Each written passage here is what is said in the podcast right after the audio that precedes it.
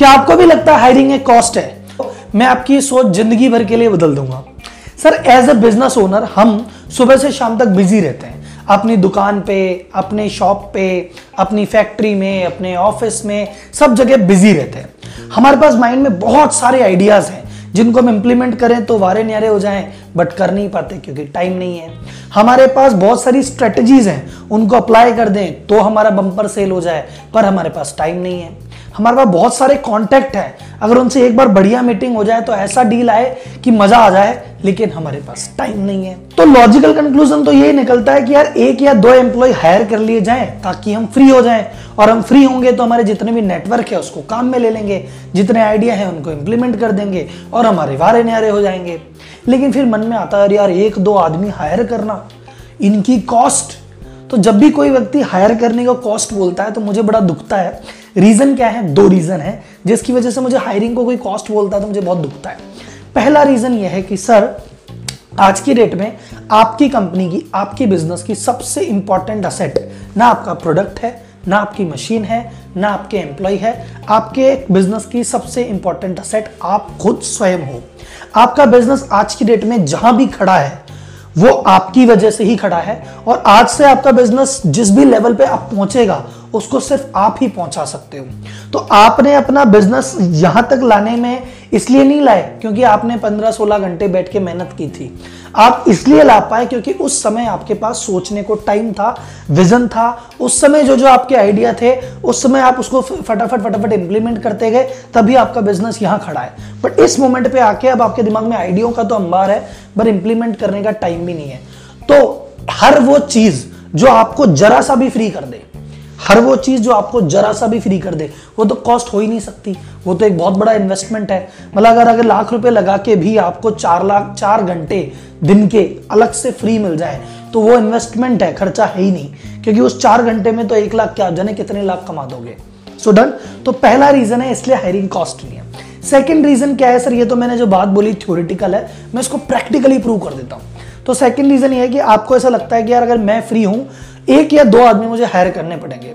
तो सपोज़ आपने कहा, अगर मैं एक आदमी हायर करता हूँ और बीस हज़ार रुपए उसको सैलरी देता हूँ तो मैं तीन से चार घंटे डेली फ्री हो जाऊँगा। डन तो आप एक कागज़ लो, उसमें एक जगह लिखो कि भाई cost of hiring a person एक बंदे को हायर करने की कॉस्ट क्या है?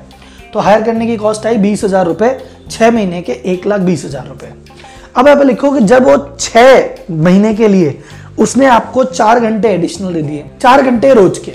25 दिन आप काम करते हो तो 100 घंटे महीने के 6 महीने के 600 घंटे। उन 600 घंटे में अगर आप कुछ पुराने कॉन्टेक्ट से मिलके बिज़नेस जनरेट कर सको कुछ नया बिज़नेस ला सको, कुछ बढ़िया डील क्रैक कर सको, या कुछ बढ़िया स्ट्रेटजी इंप्लीमेंट कर सको, कुछ नए प्रोडक्ट ला सको, कुछ नए मार्केट में घुस सको। अगर ऐसा करने से अगर आपका टोटल एक गैस करो कितना प्रॉफिट होता है। तो आपने कहा डेली आर में अगर 25 600 घंटे में अगर 600 आदमियों से मीटिंग कर लेता हूँ और मेरे 60 से भी बात हो जाती है तो भैया मेरा तो प्रोडक्ट है, एक लाख रुपए की टिकट साइज़ होती है, साठ लाख रुपए कहीं नहीं गए। अगर मुझे चार घंटे रोज अलग से मिल जाए तो सर साठ लाख का रेवेन्यू अगर बीस परसेंट भी मार्जिन कमाते हो, या दस परसेंट भी कमाते हो तो छह लाख रुपए आपका प्रॉफिट है। तो ये जो चीज़ है, ये है cost of not hiring a person बंदे को हायर करने की कॉस्ट क्या है? एक लाख बीस हज़ार।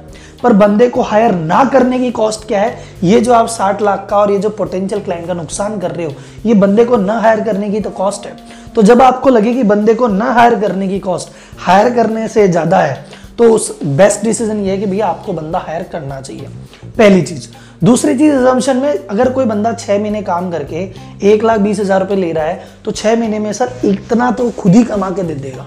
तो अल्टीमेटली जितने का आप उसको दोगे, उतना तो आपको कमा के दे देगा, या खुद की सैलरी तो खुद ही फ्री कर लेगा।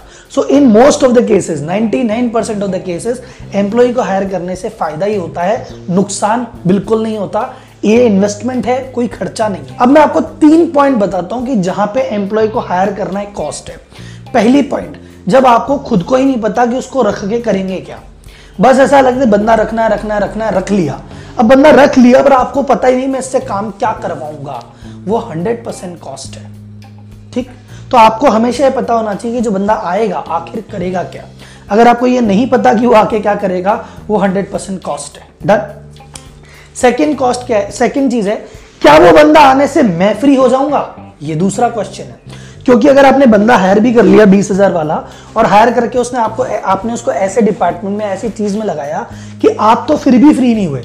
आप तो अभी भी उतना ही बजे हो तो 100 परसेंट भैया हो फिर एडिशनल कॉस्ट हो गई क्योंकि उसके आने से आप फ्री तो नहीं हुए ना तो ये कॉस्ट है ठीक है?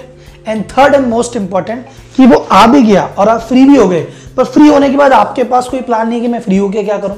अब आप फ्री होके बोले यार मोबाइल चला रहा हूँ इधर उधर घूमने चल जाता हूँ बस टाइम पास हो रहा है। तो फिर वो कॉस्ट है ही। सो so, एम्प्लॉय को हायर करना तभी कॉस्ट है जब आपको ये ना पता हो कि वो आके करेगा क्या।